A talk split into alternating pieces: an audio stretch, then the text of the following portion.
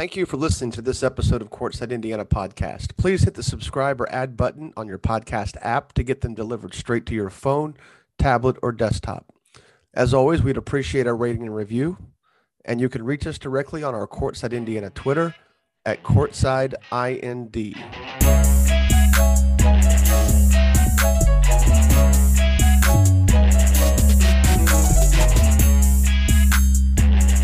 Welcome to episode 129 of Courtside Indiana podcast. This is Jim Reamer, joined by with Nick Baumgart. By with can never figure out the damn the, the can never figure out the damn um, word that goes join join from join by join with. What is it?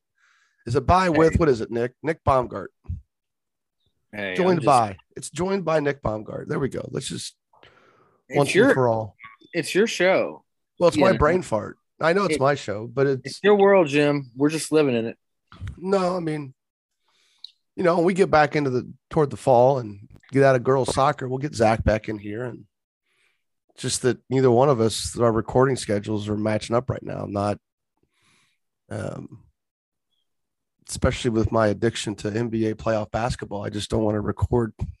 I just don't want to record a, of an evening. So Zach is still keeping the uh, database going. And uh, as far as the recruiting stuff, and that's what we got to get into now here as soon as I get it loaded up. But the um, looking forward to talking about June a little bit this month. Uh, we we got some stuff coming up uh, here in the next month, right? We're going to preview, not preview it, but but you want to talk a little bit about that. We're going to talk about some players that are incoming seniors that are stock risers that have seen their stock go up um, and then maybe you know what if you got a couple of um, if you got a couple of um,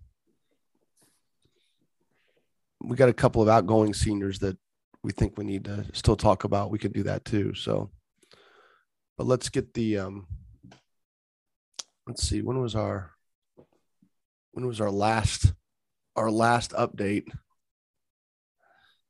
there hasn't been a ton of action actually on the recruiting side, and most of it's been Garwey. Yeah, so that's kind of interesting, huh? Yeah, I think I think we'll just do this. We'll do it like this. I'll take a snapshot of it, then I'll send it to you. I'm gonna I'm gonna send that text to you, and then we'll get we'll get reading here. All right, recruiting update. Uh, Garwey Dual from Carmel has pulled in four offers in the last week or so. Actually, the last two weeks was our last update because we didn't do a show last week. Picked up offers from Arizona State, Fresno State, Virginia Commonwealth, and Providence. That's a pretty good list of of high majors and, and multi bid teams from multi bid leagues. Uh, Judson NAIA school offered a couple of Indiana kids, Jared Bonds from Carmel, Luke Almodovar um, from Noblesville, IUPUI put out a couple of offers as well this past week. Sheridan Sharp and David Merriweather. Sheridan Sharp from Ben Davis. By the way, Almodovar's from Noblesville on that Judson offer. And uh, David Merriweather is from Indianapolis Metropolitan. So 23s, more and more 23s are getting offers. That's good. Obviously, June coming up with another open period with uh, during their school seat during their school month, I guess, for it's how good way to describe that. Um, they're going to get more looks then, and then we're going to have two more weekends in June or July as well. I like that recruiting calendar. You, there's there's been so much back and forth on the recruiting calendar stuff. I, I love two in April. I love two in June. Uh, because these a lot of these guys are entering new roles or bigger roles with their school teams, gives them a chance to get more, uh, gets them a chance to get some some uh, bulk exposure uh, with their school teams, which that's you know new in the last two or three years. I like I like the way it's playing out that way, and I think two in July is just as important too because I just think these kids deserve as many bites of the apple as they can get when it comes to exposure and people who are calling for the restriction of it. And to me, they're just not out for the betterment of the kids. They're I don't know what their rationale would be for restricting exposure. Um, but I, I, like the way it's set up this year. Two and two in April, two in June, two in July. I would even add one in May. I, I don't know why. I don't know why Memorial Day weekend, although we're taking this weekend off, I don't know why Memorial Day weekend isn't an open period. Is it? I guess because our kids still in school next week. Is that? Evansville's they're done. still. Evan, yeah, Carmel's done yesterday. Most, I think, all of my guys are done. Don't get me started on this, Jim. Do not get me started. on My, my, I mean, I think No, Higgs. I think Higgs. I think like if you're like a really smart kid like Isaac Higgs at Evansville Reitz, I think he's done last week. He took all of his AP tests and Carmel was giving AP tests last week. We couldn't get a gym for practice. It was last week or two weeks ago. Kids like that are done early, like even earlier. And Higgs is just a junior. So I don't know if he's still in school this week or not, but but really, I don't know why Memorial Day weekend's not open.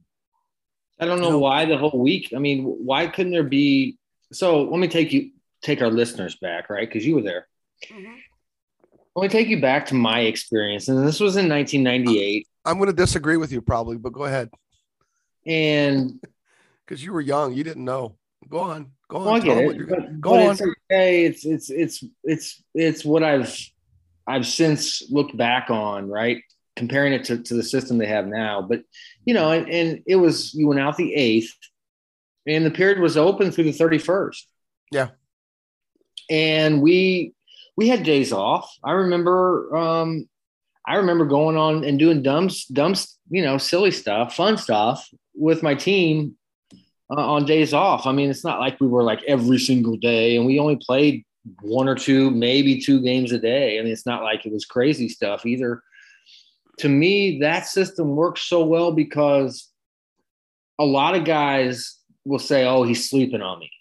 What coaches are really doing? They're not sleeping on you. They know about you. They're not convinced, right? They need a body of uh, of work. They need a sample size that's that. Hey, you know, and I was one of those guys you know, and I, I they followed me. Evansville followed me around. Indiana State followed me around, and nobody would really. They were they were waiting. Nobody was sleeping on me. That I needed that. Like I, I wasn't one of those kids that just popped. And there's a lot of kids like me, like my in my situation, and it's just really hard when you are when, when you you know April to me is a really tough time to evaluate because kids are coming into new situations. I, I would like a, a an extra one in in May and maybe an extra one in July. You know, I just I don't think April is as important. Um, certainly, you know, to me, um, I like I like the I like the stretched out approach because I think it allows kids to be viewed in a progressive way. And in terms of you know what do they look like coming out of their school season? What do they look like as they get into the summer? What do they look like deep in the summer? Um, i also think that you know indy kendrick had been one that said get rid of april get rid of blah blah blah you know and and there's a lot of that going around. I think the problem too is is if you make it in too tight of a window uh, and this isn't the part that i was going to disagree with you on I, i'll get to that in a second. When you if you make it too tight of a window you also put kids in a situation where injuries are a factor. If a kid gets injured then let's say he's out four weeks you can miss an entire opportunity to get exposure and that's I just don't see a lot of value in June. I guess is what I'm getting at. So I don't Oh, think. I like- I love June. No, no, no, not June. I'm sorry, April. Yeah, but again, Um, it's it's the injury thing. I think that, Let me no, no. Let me let me clarify. Like I love June more and than it's the minor, and it's I the minor April. injury. April. Right. So April to me means very little. Okay. So I think that May, June, and July is more than enough time. Um, I'm not asking for you to take away any any weekends. I just want those weekends moved around. I I think you got kids that, that have played deep into March. I think that are that are banged up. I mean, they've been playing five, six months, man. Like Uh, Indiana goes the longest, and and really, there's we we start practice that's the Sunday after regionals, and it's there's only 16 teams left in the state. So, you know, we're at that point we've got 75 percent just in just in general of the electorate that's had a week off by the time we start. Now, some teams one year I had five kids get the semi-state, you know, and we didn't we didn't get the we didn't get the practice until then. Um, you know, so I get I kind of, I mean, I get what you're saying, but again, you you look at we tend to be the latest state to finish I, basketball. don't get, I don't get the rush. You know, like why why do you have to? If you're going to be good in June, why aren't you going to be good in June? And or if Well, you're going to be, I keep saying June. You got to think that good in April, teams- aren't you going to be good in? If you're not good in July, you're it's still you're not going to get that. I don't care how good you were, were in April. I just think when you, you tighten the window, you you you run the risk of eliminating. You run the risk of eliminating um, opportunity, and I'd, I'd hate for a kid to get a minor injury and have that cost him one hundred percent of his exposure opportunity. I mean, a major in, major Yeah. injuries happen. You know, you something. I mean, obviously, they, the only way you can avoid injury, period, is is to not play. But if a kid gets a major injury, that's I mean, obviously that's absolutely bad luck, but but I hate for a kid to lose. I mean, like if there was no exposure in April, um, you know, if a kid goes out, sprains his ankle, he's out four to six weeks, he then is going to miss an entire year of exposure. And that's just, I mean, that's what we went through last year, where we didn't have April because the NCAA was still slow to react to COVID. I mean, we were playing in April. It certainly didn't keep us from playing. All it did was keep coaches from going out and, you know, sitting on the other side of the gym. Um, you know, and then there was there were coaches out in I can't remember if there were coaches in June last year or not. I think yeah, there were. There definitely were. Yeah. And th- and then there were coaches out in July, and I there was no reason for them not to be out in April. Uh, not not when the rest of the basketball world was was operating under normal. I mean, adding adding two dozen coaches to each court wasn't gonna wasn't gonna tip the scale on the COVID meter. You know, and if you've got coaches that have you know had some issues, that you know, then obviously they can make individual decisions and and should. But yeah, I, I, like I like spreading it out. I don't see why you wouldn't play in April. Um, I think the way the July used to be, that's the part I was going to kind of disagree with you on was the the July experience when we first started out was, I mean, it was crazy. We played three events in one week, right? You'd play the Hoosier Shootout, you'd play the Kentucky Hoop Fest, and then you'd come back home and you would play in the best of the Midwest. And there would be time, there were twice where we had games in Indy on Wednesday morning and then games in Kentucky on Wednesday night, and we'd be rolling in hot. You know, That's so from- awesome though. Though, Like as a player, that was so much fun though. Like that. That, And that- of, and that probably meant you were winning the you know the Hoosier shootout. At least you were playing the championship game, so at least you're winning at that point. If you had time to get down to Kentucky, that means you you had free time on your hands. Um, and then and then or I, I I didn't mind that week. I didn't mind that setup so much because it was it was seven days on.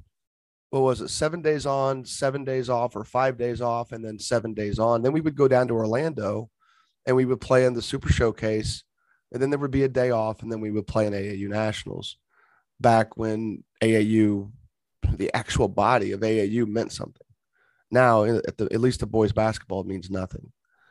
Um, there, there's very little, very little that goes through the actual AAU, which is why it's, you know, which is why we've started calling it travel basketball, club basketball, summer basketball, whatever you want to call it. But very little of what, and even back then, the only thing we ever did AAU wise was state and nationals. Everything else was independent stuff. So, um, but yeah, those those those years in the early going when it was open from what July sixth until the the thirty first or the July eighth until the thirty first. Those that was crazy. That was tiresome. It wasn't good for the kids. I didn't think.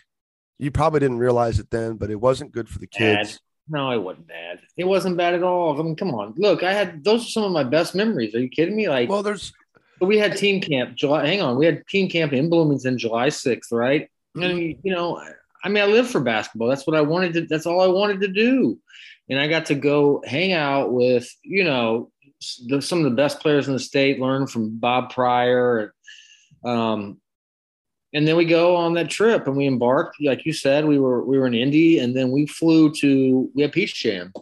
And maybe Yeah. my experience was better than most. You know, we got I got to go to Orlando for two weeks, San Diego for a week, Yeah. and then we got back home August first. So it was like, man, it was like 25 days to a to a kid who loved basketball and that's all you want. It was kids are resilient, man. Like we're we're we're really this softening of kids is is is real. You know what I mean? Like, come on, like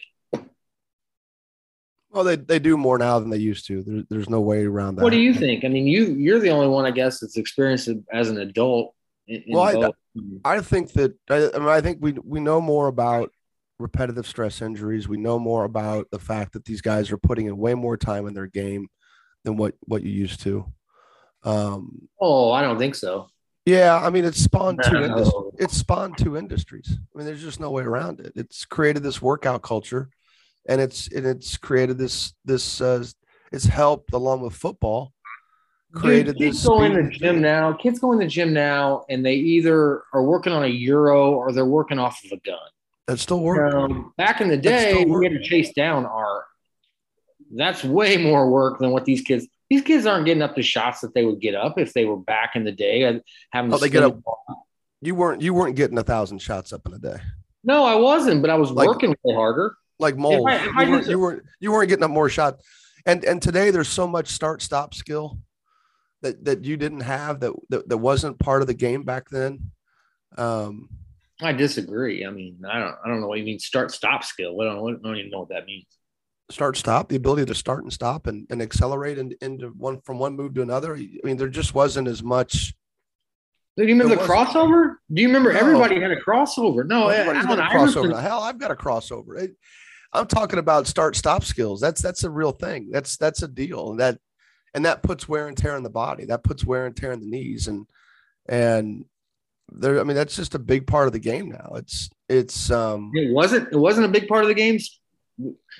No, you weren't no, you weren't hop hop backing you weren't hopping back into shots. You weren't I don't I don't mean you yeah, specifically. We were jump stopping and playing off two feet. What do you I don't uh, Well that's fine. I know, but that's that's hop not back. You can hop back into any shot. I would love as a defender, I would love for you to hop back into shots. I mean, I don't know, maybe well, there's kids who can do it now. That's kids couldn't do it back then because they didn't work on it. Now they work on it. That's just that's how that goes. Even even just because they do it doesn't mean they can do it. Well, I know, but they work on it today. Okay. I mean, and they shouldn't. Go ahead. I mean, I well, I mean, I've seen. I mean, I've seen it evolve as much as anybody, and as as much as as I mean, there's a lot of workout guys who never get never really watch kids play. There's there's a lot of uh, there's a lot of coaches that don't really go and watch the workouts that their kids do, and you know I I get around to a lot of it now. Um, granted, I, I'm there more when they're younger because I want to see who they're working with and making sure that you know we don't have like some weird stuff being thrown their way but there's there's some guys now around here, especially that are completely reliable. You know, the M14 guys there with um, um, Nick. I can't. I'm, i feel bad. I can't remember his last name now. Shoot, Taylor Ware, obviously, and we got Rob Blackwell up here that is as good as anybody. So, um, you know, and and and there's there's a great workout culture here, and that a lot of these guys are putting in time into it. But I think that adds to the wear and tear on their body. But I mean, to, to say that kids are working harder now than they ever did is not true because I would go in every day at six o'clock in the morning, and I know a lot of kids that don't go, that they don't shoot before school. So I mean, I'm not trying to like say, oh, this. Well, yeah, but you oh, you might have, but you might have, but you you were probably somewhat alone. Now there's a lot of those guys do that, and then they have another workout during the day, and then they have. Maybe you're right. Maybe you're right. I mean, that's just that's just been my observation. It's not to take away the guys who are the hardest. I don't take it. I'm not taking it personal. I'm just saying, like, yeah, there's that's not to take away from people who worked hard in the in the past, but it's like today people say, well, we don't ever drive around and see kids outside playing anymore. Well, it's because we got more gyms. We can play inside. We don't. As much as that's the, as much as we, thing about it. Yeah, but as much as we played outside, and I will say there's been less there's less time spent playing just unorganized games, but as much as we played outside, I mean, I've got a half court that was across the street from where I live that all my friends, that's where they came. We came and played outside. But as much as we did that, you damn well bet we were propping doors at the high school successfully and trying to play inside as much as possible. And oh, we and we and we love playing on the upstairs gym at Carmel because it was there was no concrete. It was it was the, like the world's first flooring system, at least in central Indiana, because it was on its own floor. We love playing upstairs because the, the varsity gym was wood on concrete and the upstairs gym was wood on plank on steel beam. Upstairs gym was incredibly soft to play off of in, in the 80s. And all these guys wanted to play on the, the main floor. And we're like, hell no, we're going upstairs because it was easier on our knees. We knew then, we knew then it was easier on our knees than concrete and asphalt. It's a much better run up there, but all right. Any any of these recruiting things catch your eye? Yeah, I mean Garwey Dual, like yeah. So it's just like, you know, just trying to figure out how because there's so much politics involved. And, and but we we saw last year that man, I'm like, who is this kid, Jim? You know, and and you well, know, I don't know what the I don't know what, on him, but I mean, I don't know what you mean by politics. I mean, obviously the offers aren't political. Coaches are making these offers based on their job. I you know I don't know that. I don't know that. I don't I don't trust any of these. I don't trust it. I'm not saying taking anything away from Garwey Dual. Well, he's had a great he's had a great summer. And that's going to bleed into what we're ta- we're going to talk about, which are players that have upped their stock, so to speak. This incoming seniors who have raised their stock this week, raised their their level of play. You know, Garwey is very different with the basketball than he is without it. And I think the thing that people like, why didn't he, why wasn't he a bigger deal for Carmel, blah, blah, blah. A lot of it was because he struggled to play without the basketball early on. And as he got better and better, he played more. Now, defensively, he was outstanding the whole year. There were a couple of instances where you could tell he just was a little, a little loose, um, you know, with a couple of silly fouls and things like that. But for the most part, he was reliable and he was, he was at times a go-to guy off the bench defensively.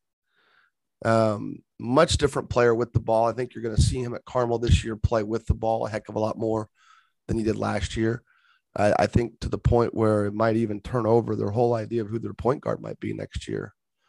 Um, and I and I'm sure there'll be some growing pains still there too, because going against a set, a set defense in the summer is is a vastly different experience than going against a set defense during the school year. Uh, there, there's just a lot of times where those guys, and that's the one thing I think we, we talk about with him and Booker. There's a lot of things that those guys are getting in the summer that they're not going to get during school games and that aren't isn't necessarily going to translate to the next level. Um, certainly not as as smoothly as what some are thinking. But I, I think Garwey's ascension, um, to his credit too, is as much about his defense as it is his offense. You know, he's he's a kid that still needs to work on his shot. It still needs to do like he's basically if he drives, he's got to get to the basket. Um, you know, but I, I do like his vision. I like his handle. And, you know, it's just going to be um, for him, you know, being able to transition that into an organized system, which, you know, Carmel runs a ton of motion. So there's a lot of freedom in there, you know, but he's also running up against a lot of very well coached school teams that if, if they know he's just going to try and attack at every given moment are going to stack the deck and you know, luckily he has good vision and he's unselfish. So it's going to be interesting to see how he handles the point guard spot this year, Carmel. If if that's where they go, they've got a lot of options. They got a lot of incoming seniors. It's a very deep and talented class, and um, he he made it. He certainly made it better. Yeah, I don't. I don't mean to clarify. I don't mean that. In this case, it's politics. I'm just saying in general, right? There's there's a certain level of political pull or whatever you want to say. I mean, look, it just what, I don't know what you're talking. What are you talking about? I'm talking about like LSU. LSU oh. offered Joey Brown and, and Booker. LSU offered three kids in the state of Indiana before they ever saw him play. So, and they've My been. Is, I don't know. So that's what I'm saying is I don't know Garwey Dual's story inside and out. Okay, so I'm just saying. Well, in Garwey's case, at least, at least his offers came after people got a chance to watch him play. Well, we, we saw him last year. I mean, this is not anything new to me. I mean, here's a kid who's six six. When did long. we see him? La- we didn't see him last year. When did we see him last year? He didn't. He didn't get here until Dude, he played for Carmel. All right. during the school season. That's what I'm saying. Well, that's not last year. That's this. That's this year. No, it's last year. This year would be coming up anyway. So my point is that like I've I've watched Garwey Dual for the last whatever mm. six, seven, eight months, nine months. I mean, so like this this like oh he's su- suddenly blown up on the. I mean, dude, he was a huge pro. Come on, give me a break. He was a huge prospect last school year. And you know, it's just the way the system was at Carmel and the personnel and different things that it just didn't work out to where he was he was maximized and like you said, it's going to change a little bit this year. Things going to be different. It could be really interesting to see, you know, how, but there's just a lot to play out. Well, he flat out he flat out struggled early in the year. It just there's no way around it. And but he still looked like a he looked the part, is what I'm saying. I mean, he moved so so well. He's got all the physical tools. Uh, defensively, he was. I mean, but you can't you can't run a, you can't run a motion offense and have a and have one guy that, you know, that is is static, is stationary and that's that's the part he had to learn, and that's that's typical. That's there's that's not a slide against. That's definitely not a slide against him, and it's you know, and there's no reason to go away from it because, look, look, we picked up a kid this past weekend for the rest of the summer, and he was much more impactful for us defensively than he was offensively. He hadn't practiced yet, and we're and we're not a team. You, you don't run a motion offense and be a team that where kids can come in and just step in right away unless you pick up like if I picked up a Carmel kid at the last minute, they would be able to function in what we're doing pretty easily because it's the, it's a lot of it's the same stuff. I mean, it's exactly the same stuff in terms of rule and function. We just we play at a faster pace in the summer, and be, because we can afford to, you know, we can, you know, we're not grind. We don't have to worry about grinding out possessions and and, you know, if we get you know, we get beat because we're a little sloppy, then that's, you know, I'm not going to get, I'm not going to lose my job. so, you know, coaching. So uh, it's just a different focus this summer than during the school season. But plus, there's, you know, there's typically more talent in the summer, where I got everybody on my team can score versus, you know, versus some school teams that doesn't have that. But, but, um, Carmel may not be one of those, but at the same time, you know, a lot of the offense was was geared to run through Suter and to some extent Charlie Williams, and it, and it should have. And obviously Suter had a really good year and, and Charlie struggled. And the, the times they tried to force it through Charlie, they struggled. And, you know, then you get guys like Garwey who come in. As he started to be more impactful on defense, it became harder to keep him off the floor. And then he, as he learned to play without the basketball on the offensive end, it, it became a lot easier to keep him on the floor. And I, and I think that's where that went this year. Is his defense got him on the floor. His ability to play without the basketball um, kept him on it. And that's and that's that showed as he got as he was able to um, stay on the floor and get more minutes as the season wore on. Yeah, I mean, I'm just saying, I'm not. I, I don't. I already know he's a good player. Like I don't need these offers and all. And it's it's it's good. That's fine. It's just I know how this machine works. Not with the offers so much as the rankings you know, he did climb up in the top 75 for whatever that means. Um, That's it's tough at that level. Booker, Booker number four. What are your thoughts? Yeah, any anything beyond these national rankings or anytime you make rankings that are regardless of position, wouldn't you agree? At what point do you think it becomes like the difference between 30 and 100 is what? Minimal? Minimal. Minimal definitely the difference between 40 and 100 I mean, minimal. I mean, Mikal Bridges, you know, for example, yeah, was 95th. I mean, that's you know, that's a guy. Oh, I mean, we could, we could go through and find a lot of dudes that weren't ranked or were ranked. Look high. at Ivey. Yeah, Jaden yeah. Ivey was was. uh If you go back and look, and I could look, and I didn't want to make a, a deal about it because I'm not trying to poke a bear or, or start problems or anything like that. I'm not trying to. But if you go back and look, I mean, man, that that Oladipo, that 141 uh, to that that 90 mark is, a sweet spot, and that's where you know CJ Gunn finds himself this year. Yeah.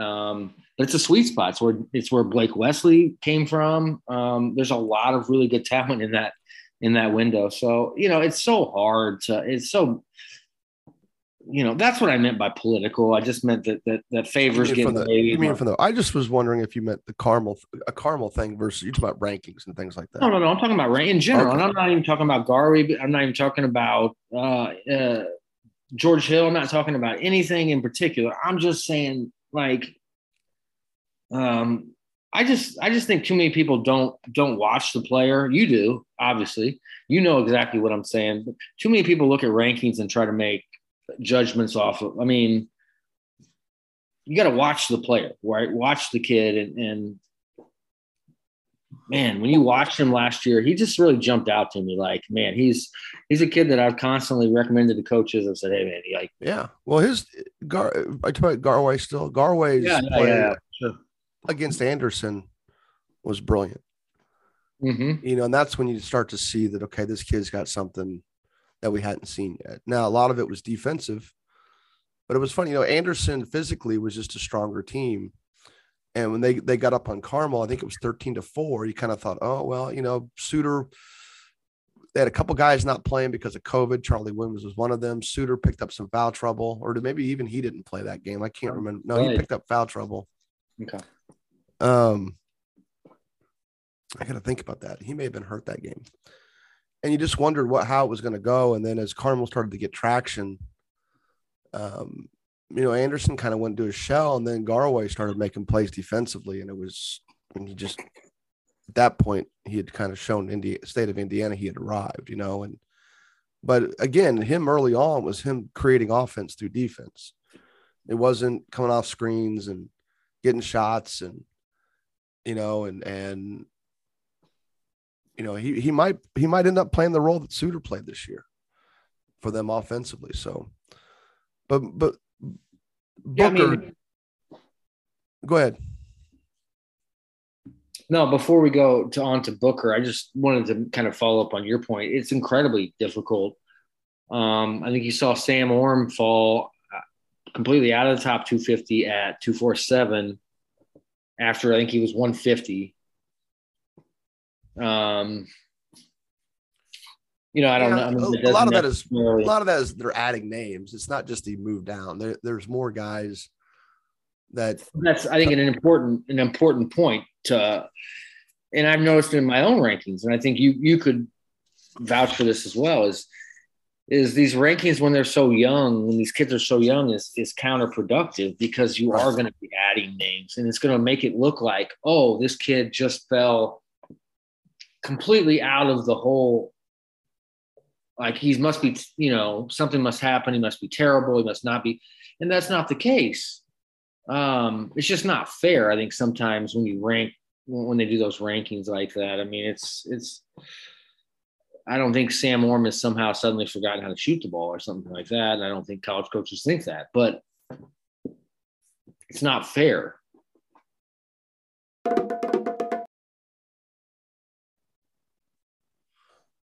you know, but Sam was inconsistent even during the school season.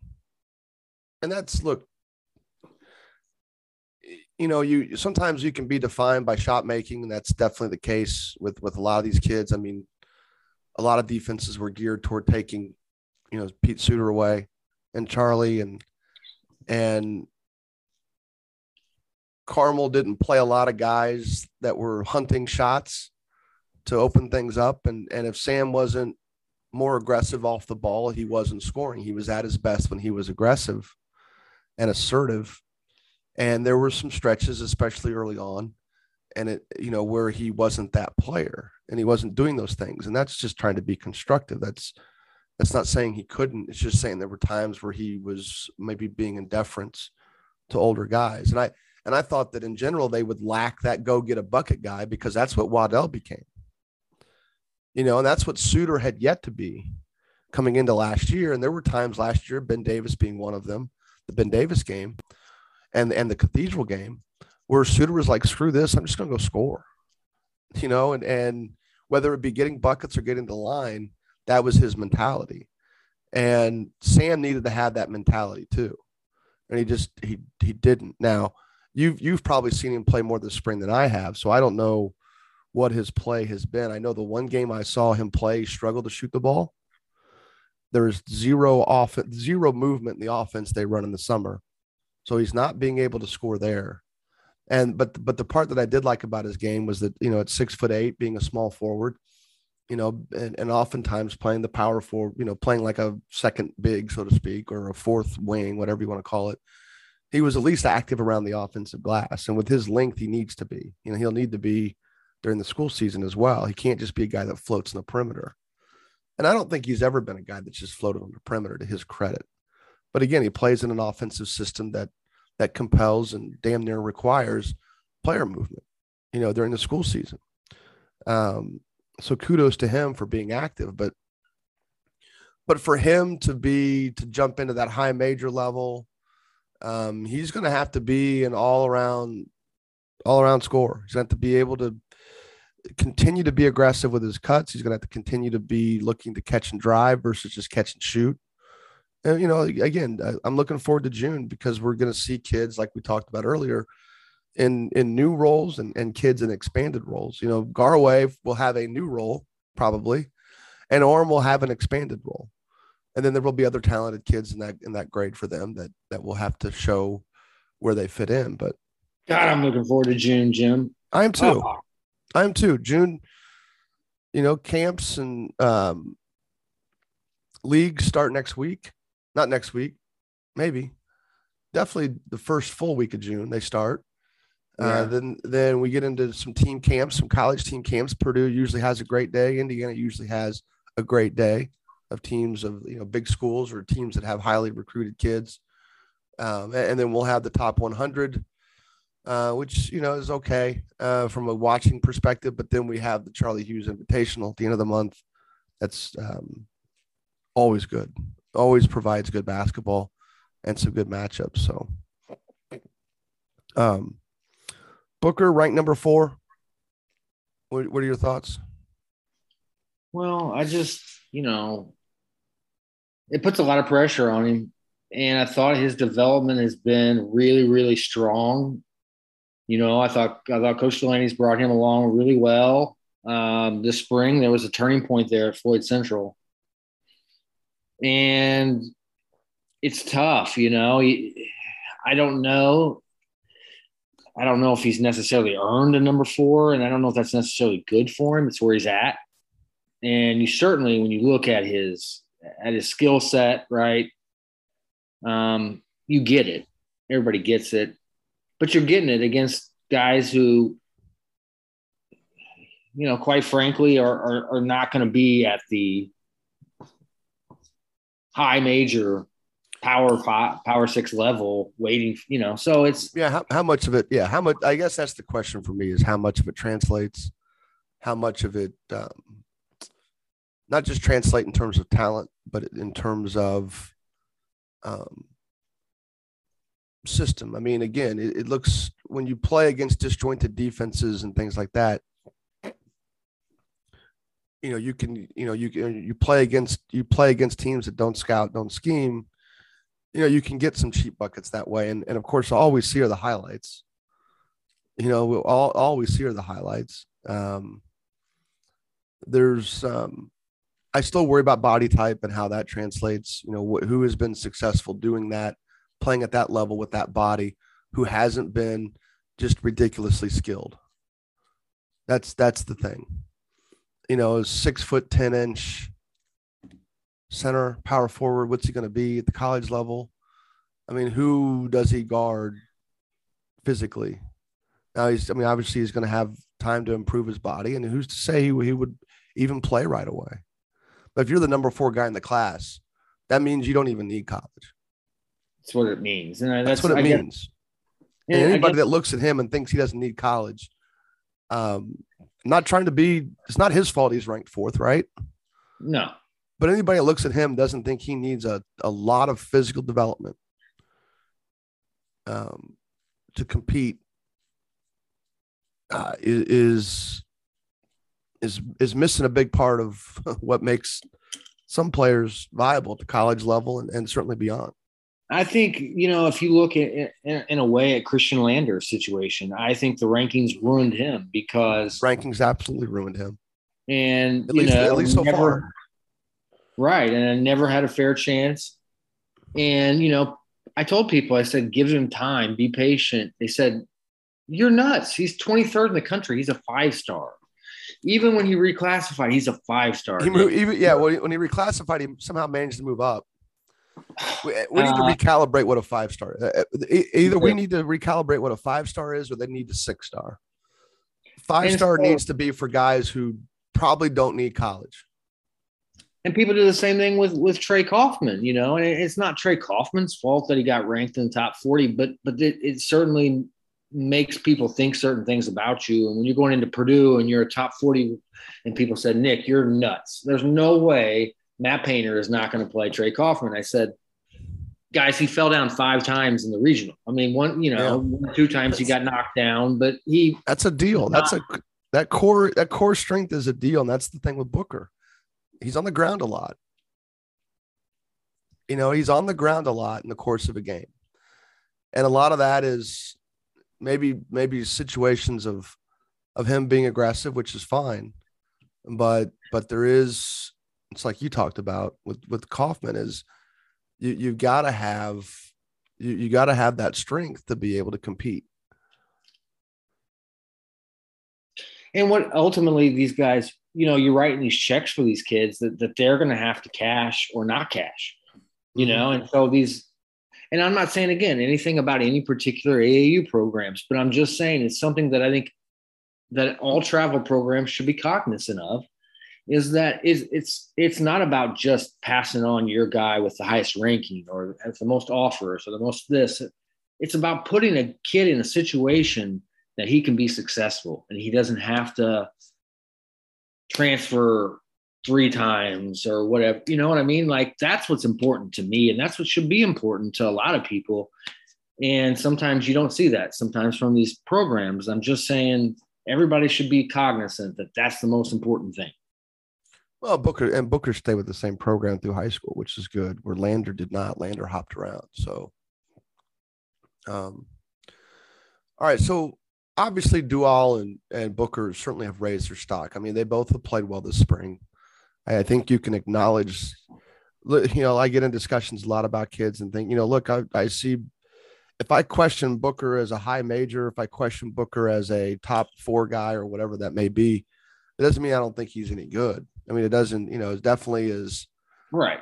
you know, if, if you know, sometimes you got to think like, if I don't think Booker's a one and done guy, then I hate him because that's, you know, because that's some of the conversation, some of the conversations I've had is, is, I mean, I look at him physically and just wonder how it's going to work. It's just, and until I see it, remove the name, remove that he's from Cathedral, remove that he's from Indiana. Re- Till I see a kid of that body type compete at the four or five in, in the high major level, who isn't just ridiculously skilled. Um, we're talking Kevin Durant skill here. Yeah. You know, it, it remains to be seen. We're talking Chet Holmgren skill. you know, I mean, I don't know that he's he's that. I say it all the time. Like, what's what's the player's comp at that level, right? And I mean, this is what we're talking about. It's just it's hard to find a comp for Xavier at this point. So, it doesn't mean that we don't think he's good. Huh? No, no, he's. And I, it was laughable that he was 84th. I mean, it's just that's what to me is kind of fickle. It's like, well, he wasn't 84th, and he's probably not fourth but you know, so it doesn't mean anything like nobody's being a hater. Nobody hates anybody. We love Xavier. Um, other who are some other kids? I, know I've got a short list here, but who are some other kids that, that you've seen this year that you think is really up there, up their stock from a recruiting perspective, and regardless of offers? Um,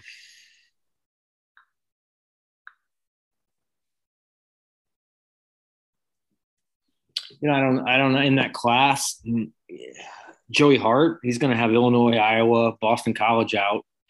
Yeah. Um, and he went up. I think he's up now. He's in the top 175. He was, I think, out of the top 250. Um, yeah. You know, JQ. I, I, I still think JQ's low. You know, JQ's 210 right now at 247. What I guess we're so does he have a definable offensive skill at, at the high major level? That's I mean, that's one thing. Yeah, no, I it's it's um I mean his offers are his high major offers are Butler, Indiana, Iowa, Marquette. UMass is in a, is probably in a is UMass is in a multi bid league. Uh, Bradley, obviously part of the Missouri Valley. That's that's always a fringe multi bid league.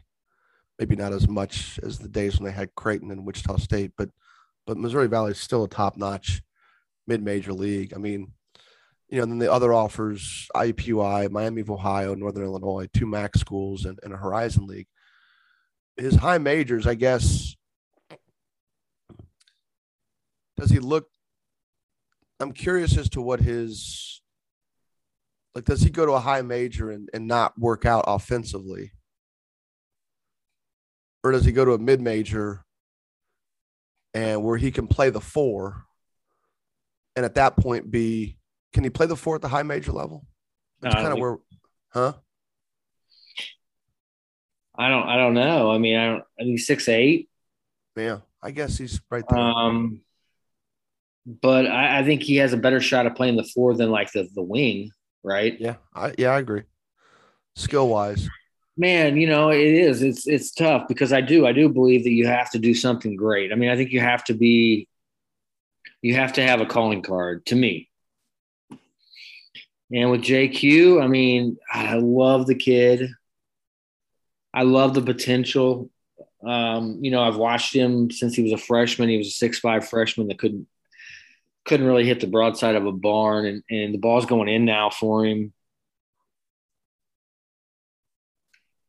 You know, I, I just I think that he's probably you're probably right. He's probably better fit at, at, at a mid major. Well, maybe. I, I, I, yeah, I don't know yet. Maybe. I, I, I mean, I we're still early. I think the key is is can he play the four in the Big Ten? and he was really active. You know, I saw him at at Adidas May Classic, and they're just not playing anybody, and it's really hard to, you know. But he's super active. He, I mean, he had in that one game he had three follow dunks.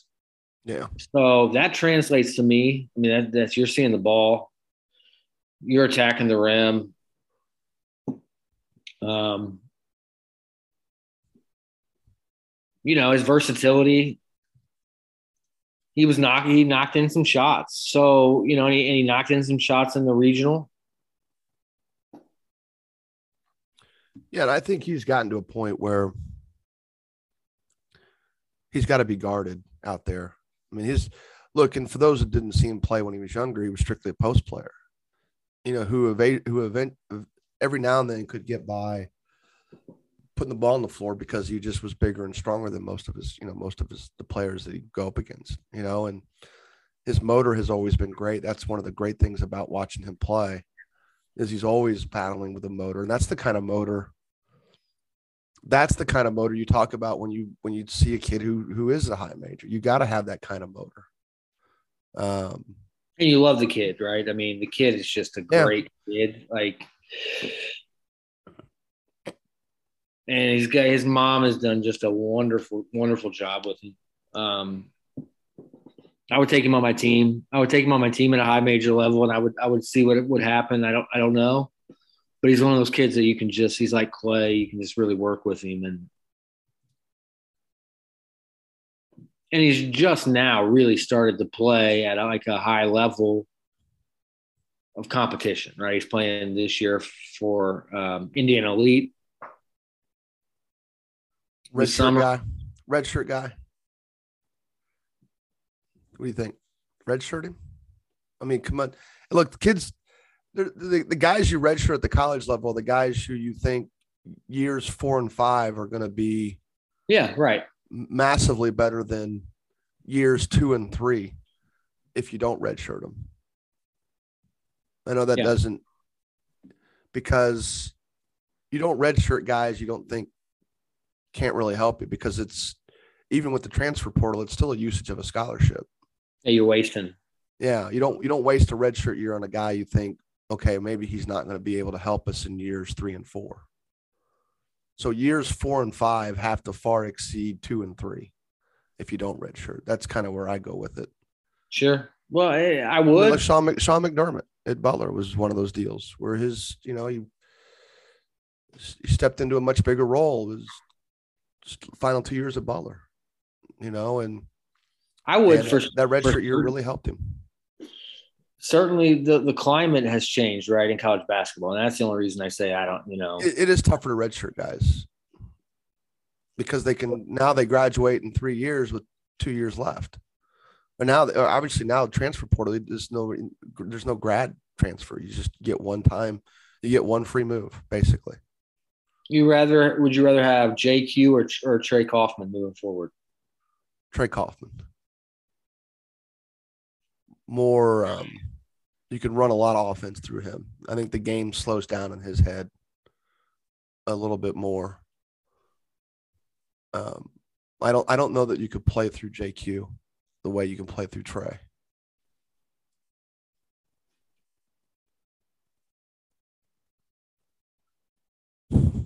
Are you Silent. can, You're are you well? No, I just I, I would take JQ. I think, but um, yeah, but it just it just shows you how fickle right those rankings are. JQ's two ten. Trey Kaufman's was thirty eighth, and you know if JQ went to Purdue or IU, he, he would probably redshirt, and he's probably closer. Right, they're probably closer than what that gap. It just kind of illustrating our, our conversation earlier right. Well, little little little uh surprised maybe that Marcus Burton wasn't you know isn't any higher up as a prospect. I, I think Um, yeah, size hurts him. He certainly has seen his stock raise a little bit this this spring for sure. He's definitely a big leaper. He's at Mean. Streets now. Yeah, he's playing with Mean Streets. But I do I do think size is an issue. Um, How tall is he? I mean, maybe five eleven. Burton's only five eleven.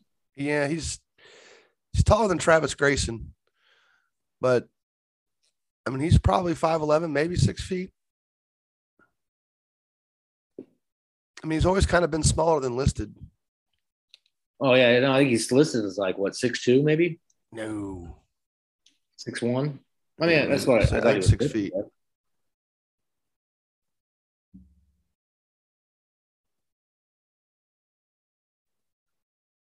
Trying to think if there's anybody. I mean, I mean, I've got You should have like a, a, a height combine where the kids have to go go in and get officially measured by by one measuring.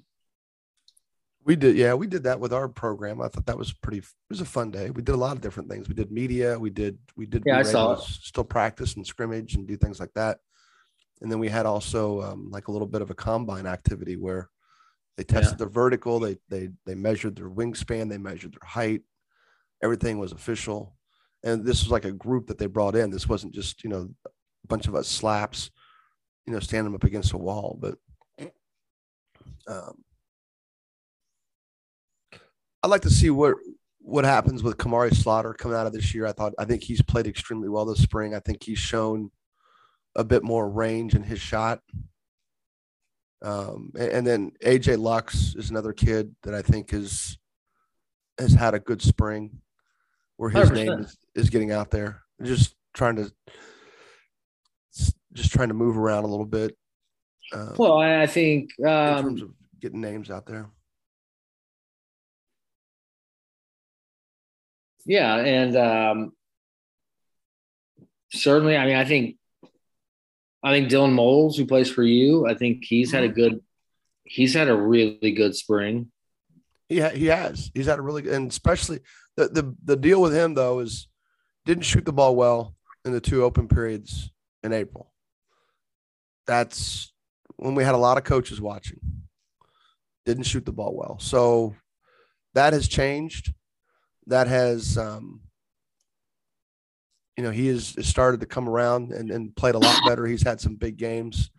So June's going to be good for him. Um, but yeah, as far as the point guards go, him and Burton and Sheridan Sharp have been the three that I think have helped themselves the most. Especially the not and and for and, you know in Dylan's case, you know he's had we've had D two schools watching, so you know he's he's getting some traction there. Um, I think Jackson Price is another kid. Um, he's playing with five star, you know, out of Marion, Mishawaka Marion. Yeah. Um, he's had a really good spring shooting the ball. And Keon Miller is a kid that I think from Southport who has really stepped up and made some big plays. I mean, AJ Dancer's been hurt. So he's not been playing this spring, and, and I don't think he's going play this summer, is he? Yeah, I don't. Yeah, I don't know what his status is overall. I mean, but I mean, Dancer's had some unlucky injury situations, but but but what that's done is is it's allowed Miller to, you know, more time with the ball in his hands. Sure. You know, and, that, and that's that's a team with Garwey Dual that, you know, where he does a lot of the ball handling, with playing with Sheridan Sharp as well. So let me. Yeah, that's a really good. That guy team's pretty good. You think that? uh You know, think like Jermaine Coleman and Sam Orm. Do you think? You think playing with Heat has been the best thing for them? Has that helped them? I mean, I'm probably the wrong guy I'm probably the one, the you know, the wrong guy to answer that question. I don't know that I can answer it. I mean, I could be. I, I don't know that there's necessarily an answer. It could be. You could question my objectivity on that because I don't like how they play. you know, um, you know, a lot of it is Jeremy Fears and and you know Draven Gibbs dribbling around and putting up shots and I don't think that's. I mean, so no, from that perspective, it's not helpful. I don't. Uh, did they get seen by a lot of coaches? Sure. Do they get seen by a lot of coaches doing what they're going to do in college? Probably not. Or doing what they're. I mean, Orm certainly isn't in a situation where he's being utilized to the fullest of his abilities. Um, and he, he's been smart enough to make his own plays, especially around the basket. Um, but you know, when they're when they're playing in space and they're and it's in transition, I think certainly Coleman can look look really good, but in the half court there isn't much there for him. I mean, it really is just those two guards, and I think Fears a lot of times is just as interested as making a play so he can chat in your ear as anything else. But you know, them against Indiana Elite, I mean, for lack of a better phrase, it, especially the second half of that game was kind of a shit show. I mean, Indian Elite just kind of put the clamps down on them. Like, yeah, we'll let those two guys try to beat us, and they couldn't. Um, but I could just as easily be accused of not being objective in that regard. So, because it's a team at my age group, and are you impressed with Indian Elite?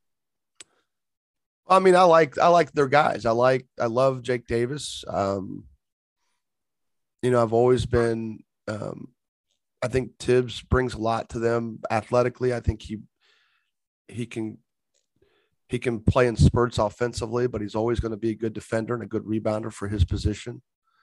Um, I don't know much about their out of state kids, you know, as far as what they're like for their school teams to know like what's what to expect during the summer, but they, you know, they do have some kids that are, you know, pretty strong kids playing for them. Um, you know, and and I've been a Logan Imes fan for a while. I I I'd like as as he's you know he struggled to shoot the ball in the sectional, did not play well in the sectional. Neither neither he nor uh, Richard Ricard played well in the sectional, and they you know they got kind of ran out of the gym by Noblesville, and I, I guess I want to see Logan shoot the ball better and be able to get a shot off the move, like get it, like get into a shot. Um, because I think he's going to have to have that mid range finishing. He's going to have to be able to finish some of the paint to be successful in the Big Ten. And I worry what what I worried about in the sectional was that he always needed a ball screen to get downhill, and that you know that's going to be a lot tougher to do in the Big Ten than it is to do in the Carmel sectional or the Noblesville sectional. As good yeah. as that sectional is, it's not the Big Ten. No, I'm still, I'm still, I still think, you know, much like JQ, I think that his best spot would have been in a mid major. But it, but then when you watch how that team plays, Iams knows how to run a team. if Sorrow, yeah. if, if Sorrow knows how to run a team, that's one of the out of state kids that I don't know a ton about. But when I watch him play, when I watch him run the point, he knows how to run a team. There's not a lot of wasted movement out there. Um, and there's kids don't get missed. You know, and and you know, they run stuff for other people. They run stuff, you know, they definitely try to get JQ involved. His motor is relentless, which just always if that's his calling card, he'll be able to be successful at the high major level. He just it'll just be a work in progress offensively. But um yeah, I, I like I like watching them play a lot better than I like watching Indy Heat play, I guess.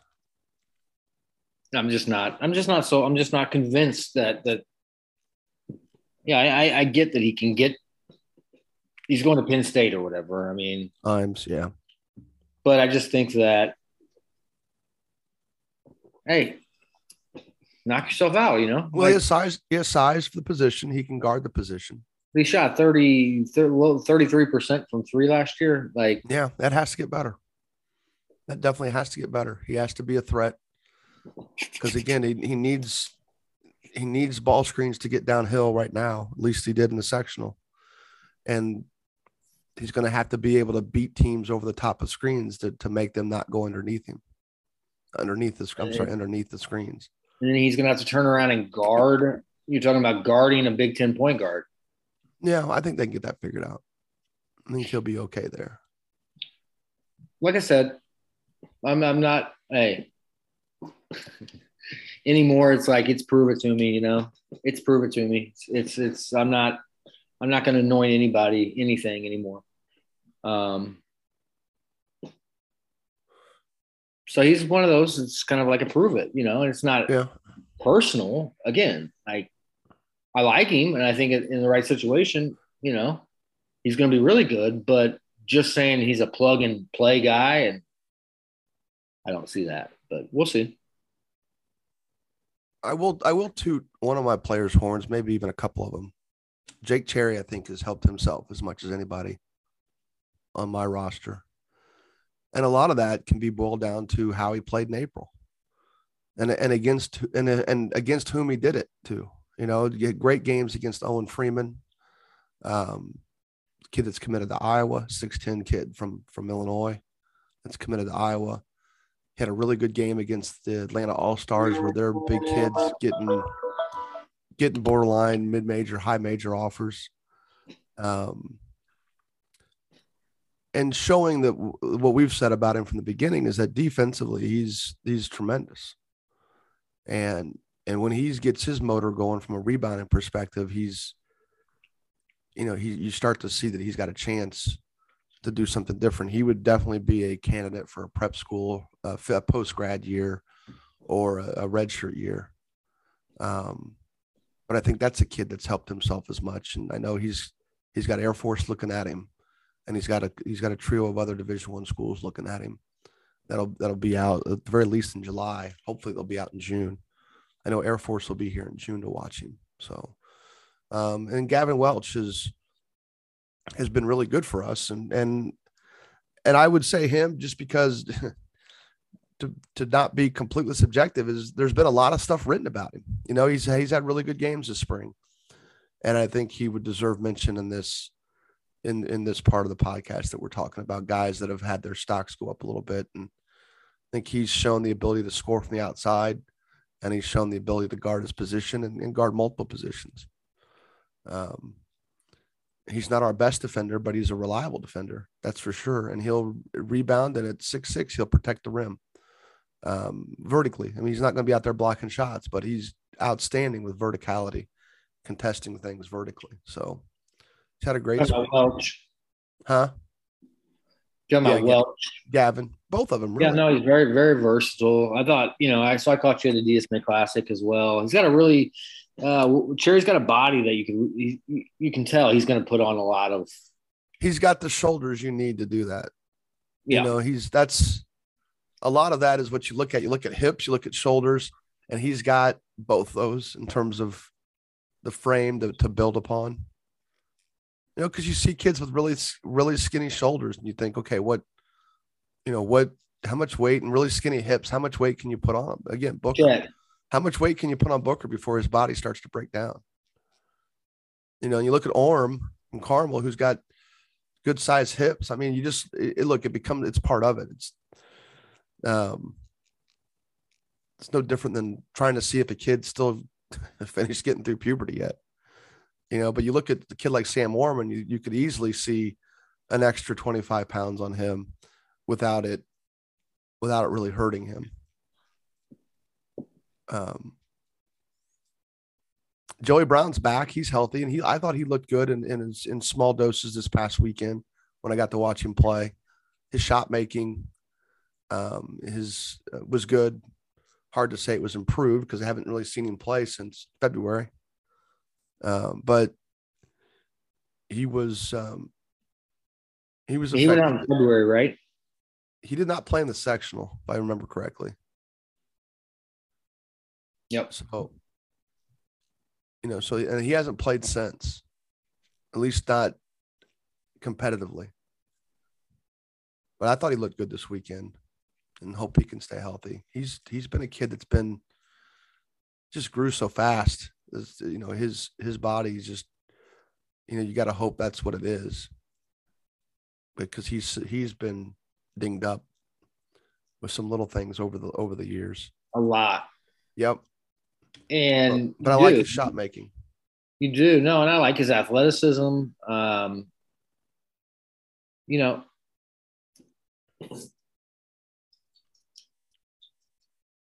I don't know if you can hear me, Jim. I can. Okay, now it's off. You're off now. Oh, I'm muted because I'm muted because I cough. That's I've been muting because I've got a cold, and I've been coughing. So whenever you see me mute, that's why. And the one time, which we were going to edit that's out. What, that's what happened. Yeah. Yeah, the one time we're going to edit out where I didn't unmute it. So. Well, um, no, you hope the best for him. You know, you hope that's what it is, and you hope that he can he can bounce back. But man, it's been really really hard to be able to watch him. You know, and so I think it's probably another candidate that might be a good a good candidate for for a, a fifth year, like a post grad. If it just depends. There's so much ahead of him, right? But yeah, I think his recruiting will come around. I could see him maybe well, let's wait and see what July does. With all these guys, let's wait and see what July does. You know, June and July will but be. I just mean from a, a, a, he's missed so much time from a development standpoint, right? Of just right. being able to play games and stuff. That it wouldn't be necessarily be the worst thing. I mean, if if you really think like, oh, I'm I'm that guy, oh, I'm that dude. Yeah, that's dangerous. Know. though. I mean, I, I, I like I like kids that try to bet on themselves. I get it, but but I, I see more kids play their way into bad situations than good situations in those instances, and and again, you're talking about guys that I have no idea about a situation. So I, I, am not even gonna. I'm just saying from a development standpoint. Well, I think he's got he's got legitimate. You know, he has legitimate interest. Um, you know, and, and there'll be a lot more schools that pull the trigger on him as we get through, as we get through June and July, and you know, we'll be we talking about it. Just hope he stays healthy. So, anybody else? Think we've been rambling on for about an hour and a half. Yeah, I mean, on on the spot, yeah, no, not on the spot. I mean, I'm sure there's some other guys out there that I'm forgetting right now off the top of my head, and um, I'm looking. I'm looking forward to June. Like you said, it's it's a fun month. It's a second season. Um, I do like watching these guys, you know, move into new roles. Um, the high school storylines. I and I I'm I don't mean to I don't mean to offend or step on your toes, but man, the high school storylines are so much fun, right? I mean, they're why, just why is that stepping on my toes? We this Because is you're- a high school, this is a high school basket. This is a high school basketball podcast. because you're involved in travel, the travel ball side of it. I just man, That's it's just so, so so that's why I look so forward to this this um I'm on the travel side of it. You, you, you realize we don't post pictures of guys in their travel stuff. We post pictures of guys in their school team. I mean, the site is the site. It is what it is, and it's it's meant to celebrate.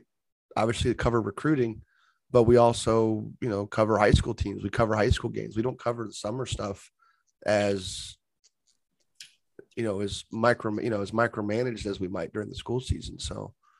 Um, so I just I'll, that's I'll always be I'll always be a school ball advocate. I'll I've never been a believer that only the re- recruiting only happens in the summer. I mean, look, recruiting starts in the summer because that's the most that's the easiest place for a lot of these coaches to see kids for the first time. Uh, you know, and and this class was robbed of it at 15 and under. This class, when it's all said and done, half of their exposure will be uh, eliminated they will have half of what most kids go through. The Sure. class of 2022 had two thirds of what most kids went through, or had one third of what most kids went through. They were probably hurt the most. But this 2023 class, normally we, you know, the looks we got this April, we would have gotten two years ago.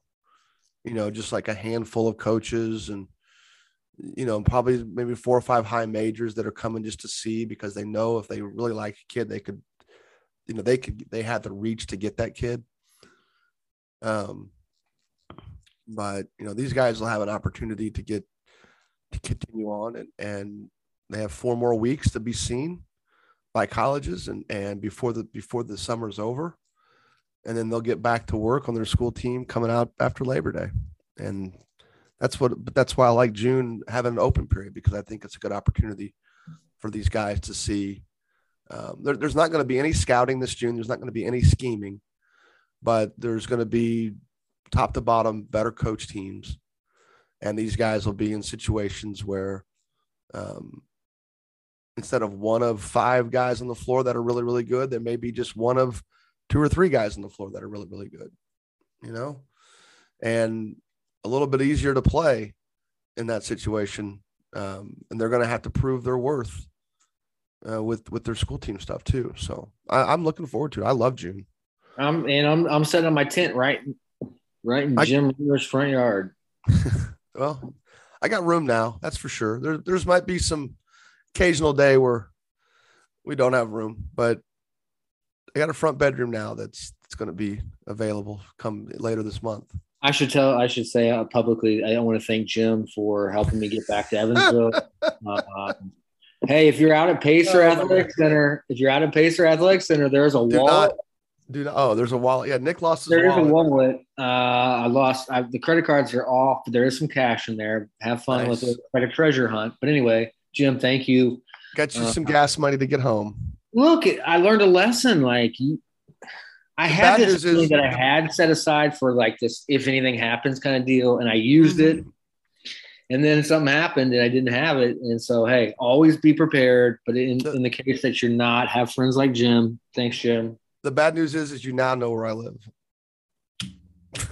That's the bad news. For you, Yes, exactly. not for me. For anyway, downtown Carmel, anybody out in downtown Carmel, go check out Jim. Anyway, No, I'm no. kidding. I'm kidding. He's got great lemonade. I'm kidding. I'll meet you there. I'll meet you downtown Carmel. I'm kidding. All right. Um, Unfortunately, I'm right on the road. I'm right on the main road. not a bad location. No, I, I love I love where I live. I mean, But I appreciate you. Thanks for that. yep. All right, man. Well, that'll be it for now, and we'll um we'll, we'll talk again next week. Let's let's get back to weekly. Sounds good. the, I think the name of this pod is going to be better late than never, but but um but hopefully our Hey. our recording schedules sync up, and I won't be sick. if you know anybody that's not listening to this podcast, what are they doing? Tell them to hit the subscribe button. So if you listen every week, we thank you. If not, hit the subscribe button. Get this get this podcast delivered straight to your phone, tablet, or desktop. Nick, we'll talk next week, man. All right, man. See you, buddy. See you.